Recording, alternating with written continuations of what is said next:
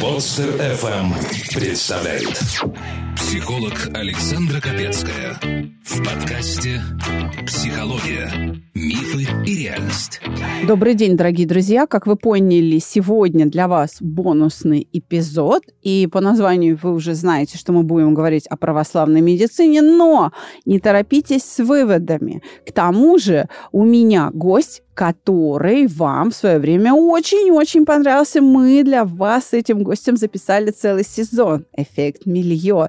У меня в студии Михаил Анатольевич Еремушкин, врач, доктор медицинских наук. Михаил Анатольевич, здрасте. Добрый день. Вы сейчас... Хотя, почему сейчас? Вы вообще давно преподаете? Да. А на какой кафедре? Преподаю на кафедре медицинской реабилитации Российской академии непрерывного медицинского образования Минздрава России. Уже достаточно давно, уж не помню, наверное, больше 10 лет. Поэтому те врачи, которые нас слушают, имеют возможность получить ваши контакты и пообщаться. Конечно же. И по физической реабилитационной медицине, и по лечебной физической культуре, и по блокам, тем более связанных там с массажем и так далее. Это всегда мои темы, которые я традиционно в этой академии веду. А вы все еще главный судья соревнований по массажу или уже кто-то другой судит? Мало того, я президент Союза Национальной Федерации Массажистов, и поэтому все чемпионаты все равно они проходят через меня. Уже, скажем так, это не играющий судья, но некий такой все-таки рефери, который находится над судьями. Кстати, если мы заговорили о чемпионатах по массажу, тоже хочу сказать, что в этом году провели аттестацию всех экспертов-судей по положениям о судействе. Так что сейчас обязательно на всех чемпионатах по массажу, которые проводит Национальная федерация массажистов, есть вот эти эксперты, квалифицированные специалисты, аттестованные специалисты, которые как раз и заявляют, что ли, так обосновывают официальность проведения данного мероприятия. Таким образом, уровень судейства на чемпионатах по массажу растет. Конечно, обязательно. То есть самое главное – это проведение всех профессиональных конкурсов. Не чтобы кто-то получил какой-то приз или еще порадовался. Да, это важно, конечно. Но самое главное, чтобы участники поняли, что они работают по единой методологии. Той методологии, которая им понадобится и на практике, как в государственных, так и в коммерческих учреждениях. Напомню, дорогие друзья, Россия, российская наука, это не только космос и балет. Это еще и лучший в мире массаж. Да, это точно. Записаться на бесплатную консультацию можно и даже нужно на сайте mospsycholog.ru. Знаете, я вас в прошлый раз-то на сезоне что-то не спросила, а есть ли чемпионаты по массажу в других странах? Это исключительно российское изобретение? Сейчас есть. Сейчас. Давайте сразу как раз будем говорить о том, что вот конкурсы профессионального мастерства, конечно, они проходили давным-давно. Еще и в Советском Союзе с 20-х годов, и в мире, в принципе, в медицинских колледжах вот эти конкурсы проходили. Но как вот некое движение именно чемпионатов, непосредственно связанное с массажем, первооткрывателями и основателями этого движения являемся мы, непосредственно Российской Федерации, когда в 2004 году первый чемпионат по массажу мы провели вначале в Краснодаре, а потом, по-моему, в Вильнюсе. Вот это в 2004 году. И вот после этого движение начало расти, расширяться, и под нашей крышей, что ли, были и все страны Прибалтики, и Украина, и Беларусь, и Молдова, Израиль, Германия, Казахстан. Достаточно большое количество. Но вслед за нами и другие, скажем так, товарищи, профессиональные сообщества начали проводить подобные мероприятия. Как и у нас в стране, так и, в принципе, за рубежом. И возникшая, по-моему, в 2016 году Международная ассоциация массажистов, она находится в Дании, тоже начала проводить такие международные чемпионаты. К сожалению, нам удавалось максимально, по-моему, 24 страны вовлечь под крышу международного чемпионата. А у них уже, по-моему, на второй год, уже в 2018 году там было 52, по-моему, страны. к сожалению, вот такие обстоятельства, что и Австралия, допустим, там, Филиппины, Соединенные Штаты Америки, ну, намного проще приехать в Данию, чем в Москву. И мы, в принципе, тогда же, в 2018 году, подписали с ними договор. Мы признаем действительно, что они являются международным чемпионатом, но мы являемся ответственными за всю Восточную Европу и Среднюю Азию. Готовим специалистов, как раз привозим их. И, в принципе, ну, так до недавнего времени работали. Отлично. Но в этом в том числе проявляется и русская душа. Да, конечно же. Ну, самое главное, не кто там главный, кто там первый. Самое главное, что встречаются специалисты, и эти специалисты учатся друг у друга действительно и мастерству. И поэтому, по-моему, тоже боюсь сейчас соврать, или 2018, или 2019 год, по-моему, даже 2019 год, наш участник как раз занял первое место в номинации там, фитнес, там, wellness-массаж, массаж для здоровья. Ну, логично, и мало того, хороший специалист приехал, хорошо отработал, и все оценили, что он просто лучший. Попробовали они.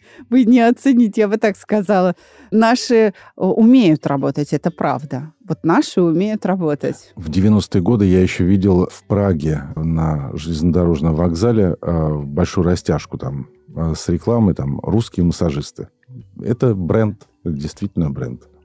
Михаил Анатольевич, но медицина всеобщее теперь явление, планетарное, да, хотя не везде медицина выглядит так, как мы с вами привыкли, вот здесь у нас, в России, дома, да, во многих странах, допустим, Океании, Индонезии там, и так далее, да, там до сих пор нет медицины вот в виде таких больниц и людей в белых халатах, или там в Африке, например, как у нас здесь, да, или в Европе, или там в Юго-Восточной Азии.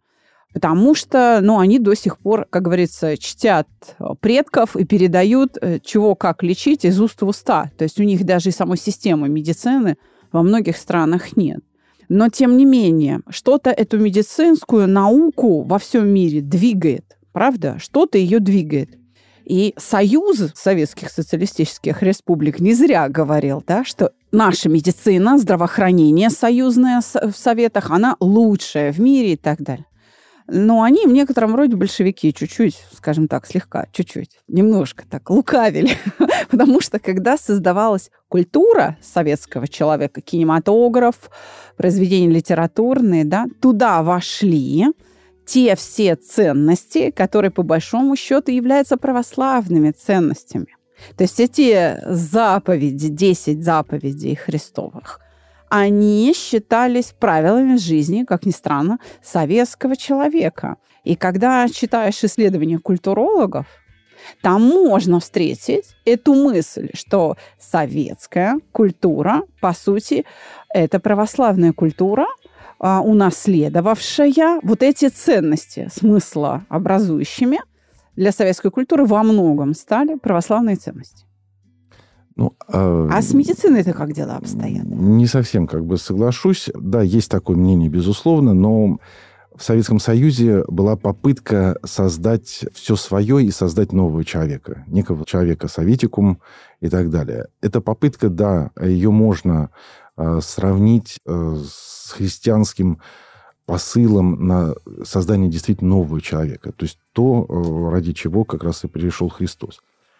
Но если мы говорим о медицине, нужно понять, что относительно давно, я имею в виду во времена Древней Греции, Древнего Египта и так далее. Византийская империя, да. Не совсем. Вот как раз Древняя Греция, Римская империя. Угу. Медицина всегда была платной. Ремесло врача, оно всегда оплачивалось. Да, были даже в Древней Греции, во всяких городских там полисах и так далее, некие должности городского врача. Но основная его задача была следить за эпидемиологическим состоянием в городе. Чтобы не было эпидемии, чтобы работали канализации и так далее. Вот это основная задача городского врача. Санитарный такой надзор. По сути, да. Угу. А непосредственно само медицинское действие, оно всегда было платно. Угу. Можем обращаться и к работам Гиппократа и так далее. То есть даже в клятве Гиппократа о чем говорится? Что не брать деньги, по сути, только с детей своего учителя. Угу. А все остальное никто не оговаривает. То есть как это оплачивается и так далее. И только с приходом христианства вдруг появилось совсем другое отношение к пациентам. В 330 году, там, или 36 году... Давненько. Давненько достаточно. Вот именно во времена Византийской империи Василий Великий, который стал впоследствии святым, создал первое учреждение, первую больницу для ухода за пациентами, для безмездного, бесплатного ухода. То есть, когда в этой больнице работали сами, скажем так, христиане, врачи были приглашаемые для каких-то манипуляций, для обслуживания. А больница делилась по отделениям, по нозологическим формам. Это терапевтические, это хирургические блоки там, и так далее. И самое главное, что больница была бесплатная. То есть сама христианская община оплачивала в том числе и участие врачей. Ну, так проявлялись ценности, отношения к человеку, к ближнему своему. Конечно. И самое интересное, что именно в то время, во времена Византийской, начальной такой Византийской империи, во всей Экумении, во всей Европе начались период эпидемий. Угу. И что получалось? Язычники, которые там поклонялись различным, скажем, там, римским, там, греческим богам и так далее, боясь этих эпидемий, боясь заразиться, закрывались, уходили в полный локдаун, закрывали свои двери, заборы и так далее. И ни с кем не общались. В то время как христианская община, в основном как раз состоящая из низших слоев общества, начинала друг за другом ухаживать. Что происходило? Да, ну, кто-то, допустим, заражался, кто-то умирал, но, тем не менее, вот этот уход пациентов при какой-то инфекционной эпидемии помогал выжить большему количеству, чем тех людей, которые запирались и пытались изолироваться от всего мира. И поэтому получалось, вот эти христиане друг за другом ухаживают, они выживают, а вот эти язычники, открываются двери, их ворота, а там все семейство вместе там и с рабами, там, и с прислугой умершие. Вот этот контраст. То есть вот эта система отношений, которая была предложена византийскими православными верующими, да, она оказалась более живучей, более эффективной в масштабах как раз целого населения. Конечно, практичной. Именно поэтому начали вот такие же больницы возникать уже по всей Византийской империи. Как правило, они создавались около монастырей. И именно государство, византийские императоры, усмотрев здесь как раз рациональное звено, взяли это на вооружение. И теперь уходом, обеспечением этих больниц начали заниматься императоры. Начал заниматься государственная казна и вообще как таковое государство. То есть вот эту современную структуру здравоохранения как таковую как раз сделали христиане. То есть, по сути, и современная медицина, она и базируется на христианских заповедях как таковых.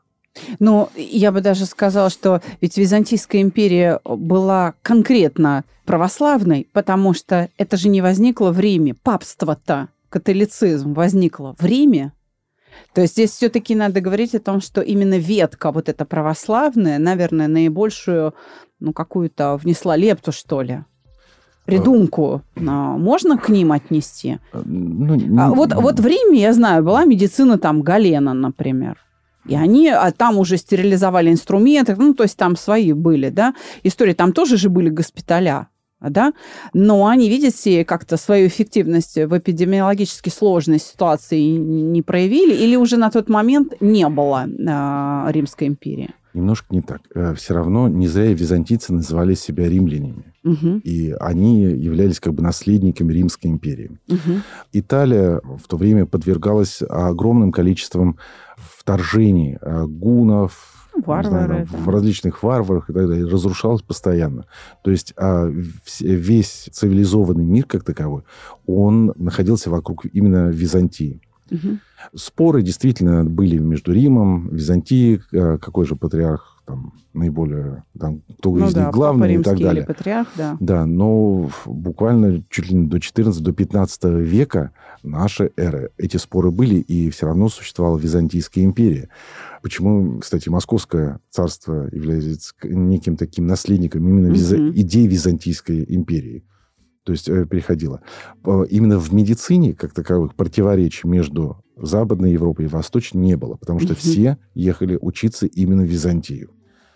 Если говорить о подходах таких, какая же там медицина, тоже, кстати, такой исторически интересный экскурс. Мы говорим, что Гиппократ – это отец медицины. Ну, скорее всего, он дедушка медицины, такой заложивший некие такие основы для такого медицинского вмешательства. А настоящим отцом можно назвать Парацельса. Настоящее имя теофраст Бамбас фон Гогенгейм. Это кличка как бы Парацельса, человека, который... Оперативный псевдоним. Да, который жил в средние века. И основная идея, которую он как раз выдвигал, была в том, что любое лекарственное средство, любой метод как таковой должен иметь действующее вещество или действующую силу. Именно это действующее вещество и является лекарством. А все остальное – это некое завуалирование этого действующего вещества. То есть из всех лекарств можно выделить действующее вещество, и получится настоящее лекарство, таблетка там, и так далее. Метод. Можно, конечно, прыгать вокруг пациента там, с бубном, говорить какие-то молитвы, но на самом деле лечебное действие окажет именно массажное воздействие, к примеру, и так далее. То есть эту идею как раз и вложил Парацельс. Он был очень такой... Человек, который гнался за хайпом, сейчас, часто говоря, там сжигал на площадях, например, книги Гиппократа и всех своих предшественников. То есть, что вот они обманщики. Только... Строг был в своих суждениях, требователен. Да, да, слушайте меня. Именно ему принадлежит фраза, которую знает, наверное, каждый врач. Homo homini lupus est, medicum medicus lupissimus. Что означает человек человеку волк, а врач врачу волчище. Какой был добрый человек. Ему именно... завидовали очень много врачей, и считается, что, по легенде, именно коллеги его отравили, и он умер из-за яда. Зависть сгубила, да? Я хочу сказать, что все равно, если говорить о советской медицине, то, получается, не справились все равно большевики с тем, чтобы, совсем вытеснить эти идеи. Вот православные, которые тогда были заложены в те времена, о которых мы сейчас с вами говорили там несколько минут, да? То есть все равно это очень живучие конструкции. То есть это те отношения, которые дают возможность выжить не мне лично, не вам лично, не нам с вами, как врачу и пациенту, а всем. В целом масса покрытия вот этого эффекта, оно гораздо шире. Поэтому, да, я хочу сказать, что мы все равно стоим на плечах вот этих гигантов, то есть мы не смогли их отвергнуть. Так и, кстати, это же очень хорошо, что большевики унаследовали, так, может быть, даже и не очень понимая, что они все равно то же самое сделали, но по-своему. Конечно. Поэтому и вот в системе здравоохранения, в организации здравоохранения мы можем проследить вот те самые христианские византийские корни. Это и акцент на профилактику, это и диспансеризация, и сейчас можем говорить даже вакцинация и так далее. Это все равно вот забота о больших массах людей. То есть обо всех. Обо всех, да. Это вот как бы одна часть организационного характера такой христианской медицины. Другой момент – это личное отношение вот между врачом и пациентом. Вот здесь, к сожалению, мы в последнее время особенно перенимаем больше такой нехороший западный опыт.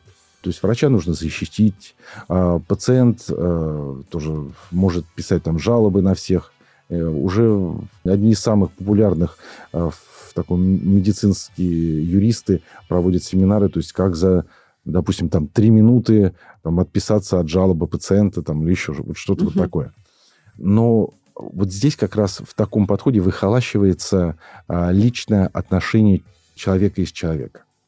Вот, к сожалению, если в организационных вопросах, как я уже сказал, мы являемся некими наследниками христианского видения, в личных отношениях такого не происходит. И поэтому очень часто звучит вот понятие о православной медицине. Что это? Отдельная какая-то медицина или еще что-то? Но на самом деле православная медицина, вообще вот этот термин, он очень искусственный. Потому что у медицины есть свои задачи, у православия свои задачи. Мы можем говорить о православном христианском отношении к миру конкретного врача. а не вот какой-то цельной такой системы.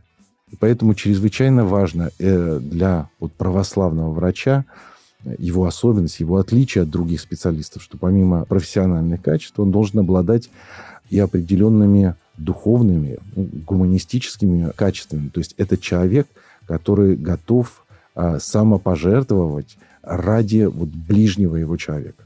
Ну, мы сейчас говорим о любви. То есть, по сути, то, что вы называете личными отношениями или проблема выхолащивания их из медицины, которая проявляется в том числе в большом количестве, ну или как бы в росте числа специалистов, юристов, защищающих врача от установления этих личных отношений с пациентом, мы, по сути, говорим о выхолащивании любви. Конечно. Три столпа, на которых... То есть любви к людям, да. Вот так скажем, да. Три столпа, на которых как раз и покоится вот это понятие православный врач или православная медицина – это смирение, милосердие и любовь. То есть готов ли каждый врач принять на себя эту тяжелую ношу? Далеко нет. Далеко не всегда. И поэтому и врачей нужно воспитывать в этом понимании любви, нужно учиться. Она не дается вот так сверху сама по себе. Как психолог могу сказать, что я за свои 20 лет трачу огромные усилия для того, чтобы людей научить этому. Любовь – это действительно... Ну, вот говорят, что любовь – это труд. А это не просто еще труд. Это, знаете, это еще и способность. Вот сколько было различных ситуаций, когда даже врач действительно совершал некую ошибку и был виноват, но когда врач в самом начале вот этого, не знаю, процесса, вот этой ситуации садился рядом с пострадавшим, с пациентом или с его родственниками, вместе с ними говорил: простите, я виноват, плакал вместе с ними, признал свою ошибку. Тем более в характере для любого человека, тем более русского человека, нет никакой желания добить или еще что-то. Человек признает свою ошибку. Кто будет его добивать или еще? Повинную голову меч не сечет. Конечно. Это наша культура. Конечно. Да. Но западная культура, наоборот, учит так. Как бы нам обмануть пациента? Угу. А как бы нам какими-то приписками в историях заниматься или еще что-то, угу, и так далее. И вот сейчас... Вот такие разные два взгляда. Некий православный взгляд на отношение как раз к пациенту и такой западный, достаточно прагматичный взгляд. Они соперничают в головах и у наших пациентов, и наших врачей. Это правда. И я очень много провожу работы с врачами, потому что... Моя профессия, она такая, врач лечит любого, да, даже если врач сам православный, очень такой воцерковленный человек, ему привезут и язычника, и мусульманина, и иудея привезут, и он все равно его будет лечить, правда, он он для него это просто человек, и он ему в любом случае должен помочь. У меня такая же профессия, я, так сказать, буду тоже помогать всем, и преступники через меня, и политики, и простые люди, то есть, да, в общем, самые разные люди, в том числе врачи тоже ко мне обращаются. И я действительно могу сказать, что, наверное, самые, вы называете это словом смирение, самые смиренные, то есть, наверное, самые скромные, а я бы еще даже добавила ответственные специалисты высокого класса, это как раз люди верующие. И, кстати, среди врачей реанимации, анестезии, реаниматологи, очень много именно православных верующих. И они часто говорят так один на один в моем кабинете, потому что врачи выгорают. Именно такие врачи, они выгорают из-за чего? Они переживают за пациентов, им не все равно. Этот врач не будет говорить или пользоваться философией, мне за это не платят. И чтобы пациент, умирающий, не умер у него в отделении, быстренько его выписать на дом. То есть он будет до последнего рядом с ним, да? Такие врачи приходят ко мне с проблемой выгорания, и они говорят: вы знаете, иногда я не знаю, чем ему помочь, и я просто молюсь. То есть идет операция, идут реанимационные какие-то мероприятия, и все это время я беспрерывно молюсь. И они, знаете, такие вещи удивительные говорят. Они приходят к Богу часто именно через свою профессию врача реанимации, потому что бывают совершенно удивительные случаи, когда пациент, который, он должен умереть, то есть, нет средств, а он выживает. А есть, когда, все сделали, как в учебниках, и его Господь забрал. Такие необъяснимые ситуации приводят их в храм. С такими людьми очень всегда приятно работать. Мне, как психологу, знаете почему? Потому что они очень дисциплинированные. Они очень дисциплинированные. Я говорю, сделай вот это. И он берет, открывает тетрадку и кладет это на бумагу. И вот эти умственные операции, которые я от него требую, он выполняет. То есть это те люди, которые, не дай бог, заболев, становятся самыми добросовестными пациентами. И с ними очень приятно работать. Ну, возможно.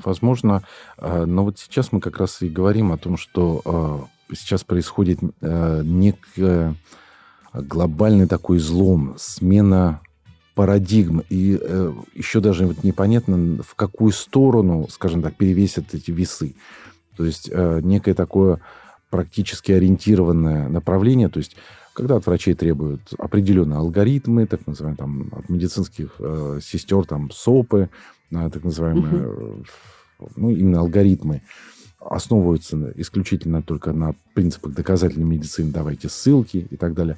А с другой стороны, ситуации, когда и вроде ты действительно сделал, что мог, и ни в каких клинических рекомендациях это там не описано, а... не знаю, там, жизненный опыт там, или еще что-то помогает как раз пациенту. Но для этого пациента нужно любить. Пациента, ему нужно отдавать свою душу, светя другим, сгорая сам. Поэтому, с одной стороны, да, действительно, профессия врача – это профессия, а с другой стороны, это образ жизни. Это человек, который самоотверженно готов помогать ближнему в любых ситуациях. Но можно ли требовать это от всех врачей? Наверное, нельзя. Вот от православного врача, врача-христианина, да, наверное, он как раз это будет делать. Но для того, чтобы встретить, посмотрели друг на друга, встретились взглядами врач и пациент, наверное, нужно как-то и менять систему организации здравоохранения. То, о чем мы как раз говорили вначале. У нас есть некие элементы наследия такой христианской, византийской как раз медицины, ну так давайте мы все-таки будем в других отношениях то же самое внедрять, обучать молодых врачей именно христианскому подвигу. Без этого получается, что мы все не выживем. То есть неважно, вот я лично верю или нет, и какие у меня отношения с Господом. Да? То есть я, допустим, иду исламским путем, через Коран, через кораническое учение. Там же тоже есть Всевышний, да? Или я иду, положим, через иудейскую веру, через вот ветхозаветное, вот это вот, через Тору, да, обращаюсь. Но в любом случае... нужно обращать внимание на то, а какая организационная, это сейчас мы про менеджмент говорим, организационная структура оказалась наиболее устойчивой, наиболее живучей в масштабах для всех. И тогда надо развивать наиболее живучие структуры. Это мы сейчас с Михаилом Анатольевичем обращаемся к менеджерам, к тем, кто принимает организационные решения. Потому что мы же лечим, ну, как говорится, людей. Мы же не механизмы какие-то. Починил машину, как бы тормозные колодки снял, новые поставил. Правда? Это же все-таки определенное отношение еще и больного к тому, что с ним делает врач, или даже к самому себе, или вообще к жизни в целом. То есть он вообще за эту жизнь готов бороться или дайте ему умереть спокойно. От этого же тоже будет, да, зависеть исход. Безусловно, вот одна из таких рабочих механизмов, рабочих методов вот такого разговора врачей и пациентов является школа здоровья. Вот в рамках профилактической медицины, в рамках медицинской реабилитации, санаторно-курортного лечения сейчас все шире и шире начинают как раз использоваться вот эти встречи врачей-специалистов со своими пациентами. На мой взгляд, это очень такая перспективная и приносящая действительно конкретные результаты идеи. Потому что то, что делается сейчас в стране, не знаю, огромное количество... Господи, вот в Москве вот выгляните в окно, вы увидите чистые улицы, там новые, строения. То же самое и в медицине, потому что Минздрав делает очень огромную работу. Но об этом, к сожалению, не говорится. Да, есть публикации, но они больше так напоминают еще советский период. Да, там, сколько там посеяли, сколько там озимых собрали. Свекла заколосилась. Да. Но нету вот такого человечного отношения с человеком. Ну, масло масляное получилось, но тем не менее. Когда с людьми встречаются и говорит, а вот что же есть возможность? Да, есть возможность действительно в рамках программы ОМС там, пройти лечение сложных заболеваний. Пожалуйста, есть такие возможности. Когда есть возможность проконсультироваться у, там, не знаю, наших корифеев, которые ведут, оказывается, там, консультативные приемы. И все это есть. Но об этом нужно говорить. Что нужно там, не знаю, для здорового образа жизни? Конечно, то есть повышать осведомленность свою пациенты могут как раз на школах здоровья. И это как раз надо развивать. Конечно, когда с ними говорят обычным человеческим языком. Вот нужна вот эта встреча именно двух людей, которые говорят на одном языке.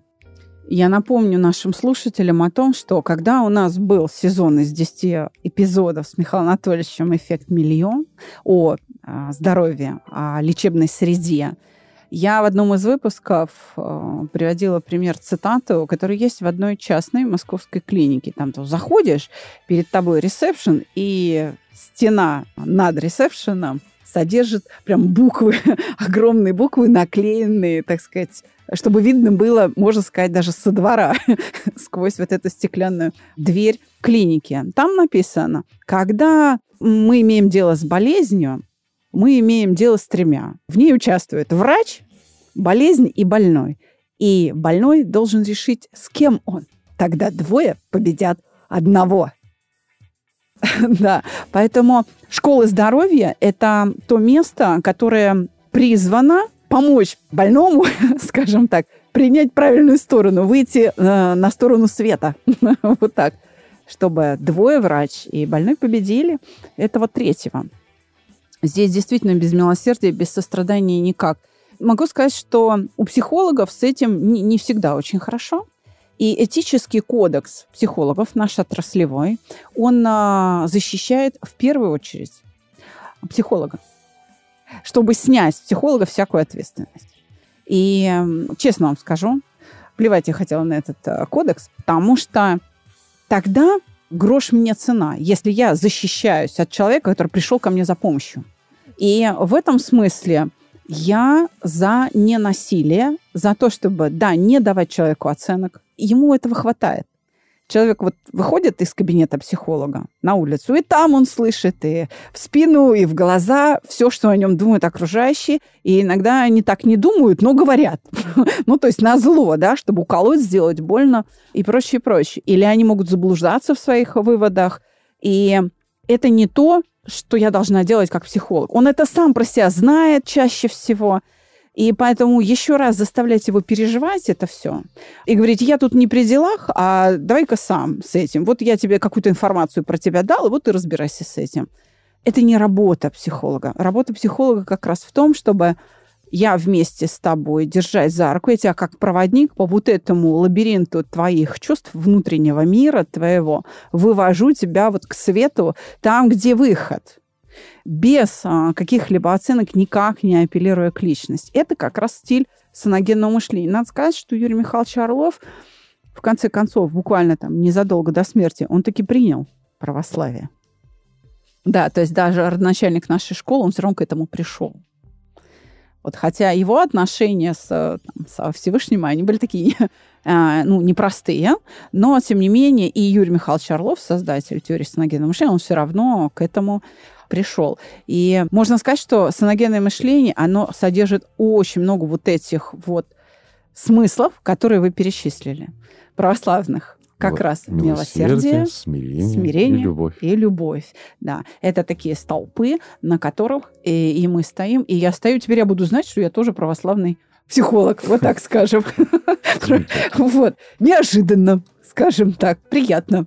Потому что, ну, видите, очень живучая система, очень эффективная. Она все, что не нужно, все, что бесполезно, оно отмирает, как мамонты. Конечно. Вот, ну, они стали не нужны, умерли, а до них динозавры оказались не нужны. Ну, и как бы, где они, эти динозавры? Только ископаемые, правда? А все, что полезно, оно все живет долго, и оно продолжает приносить пользу. Поэтому...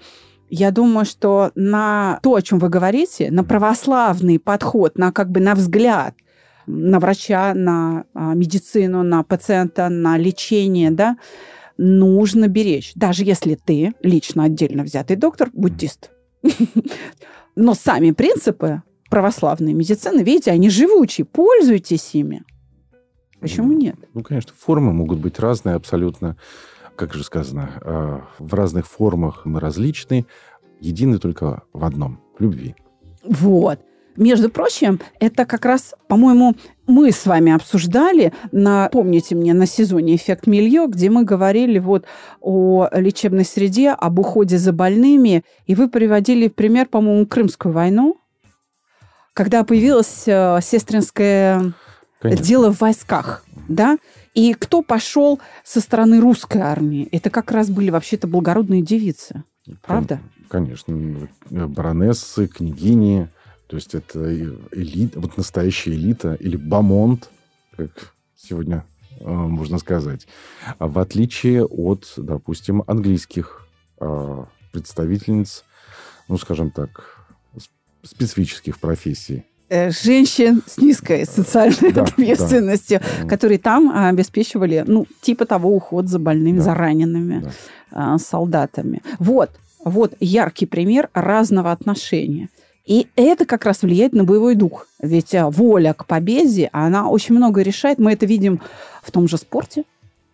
Мне сложно, конечно, говорить, но когда ты видишь, как кто-то заботится о тебе, кто проявляет некую заботу, и когда приходится выступать, не знаю, в каких-то боевых действиях или в каких-то, не знаю, жизненных перипетиях, ты понимаешь, за кого ты встаешь на эту борьбу. Вот за этих людей.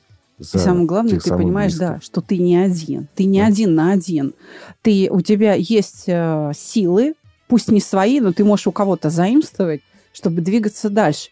Это и чрезвычайные ситуации. Всякие потопы, наводнения, землетрясения, пожары. Ты не один на один с этим. У тебя есть кто-то, кто готов часть души своей отдать, чтобы ты мог как-то восстановиться. Ты тогда не впадаешь в отчаяние. Ведь мы же знаем, что собаки-спасатели, они впадают в депрессию, отказываются есть и умирают с тоски, если она долгое время, например, вот в ситуации землетрясения, под завалами не находит живых. Они просто гибнут, эти собаки-спасатели. Серьезно. И вылечить эту собаку, вы представляете, она же не может с психологом поговорить. У нее же нет другой собаки-психолога. И знаете, что делают кинологи? Они... Если собака долгое время живых не находит, они ее отвозят туда, где живого нашли, чтобы она нашла его. Что она вроде как не зря, понимаете? Чтобы она не впадала в отчаяние. О, как даже братья меньшие. И те нуждаются вот в этой надежде. В том, что у них что-то получается. Что рано или поздно она все равно сможет. Вот, что она не зря, да, это делает. И это как раз про любовь. Так кинологи проявляют свою любовь к собакам, что не дают ей погибнуть от отчаяния, правда? Везут ее в то место, где под завалами точно есть живые, чтобы вот она не чувствовала себя ненужной, да, какой-то вот бестолковой. Чтобы... Это, кстати, тоже акт милосердия. Ну, правда, по отношению, да, к собаке. Безусловно. Ну, все, конечно, очень так лично. Но, как говорится, спаси сам, и вокруг тебя спасутся тысячи. И если ты вот будешь дарить эту любовь, ну, значит, и другие люди, глядя на тебя, тоже начнут тем же самым дариться. Вот это наш мир. Кто из великих людей, дай бог памяти, говорил, о чем бы мы ни говорили, мы всегда говорим о любви. И в этом выпуске тоже. Мы опять пришли к этой теме. Михаил Анатольевич, я очень рада видеть вас в нашей студии. Спасибо вам. И если можно, я попрошу вас вот сейчас, да, под запись оставить, ваше разрешение, что под выпуском мы оставим какой-то имейл для связи с вами, чтобы и врачи, и пациенты могли к вам обращаться, если им нужна какая-то ваша помощь. Конечно же, мы об этом как раз и говорили. Нельзя прятаться и скрываться от пациентов. Наоборот, нужно и с коллегами, и с пациентами общаться и говорить. Вначале было слово. Да. Всего вам доброго. Да. И слово было у Бога. Вот.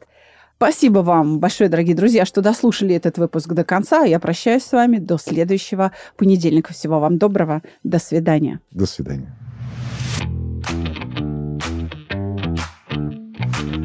Каждый понедельник мы разбираем с новым гостем новую историю в подкасте «Психология. Мифы и реальность». Подписаться и слушать нас на любом устройстве можно по короткой ссылке в описании каждого выпуска.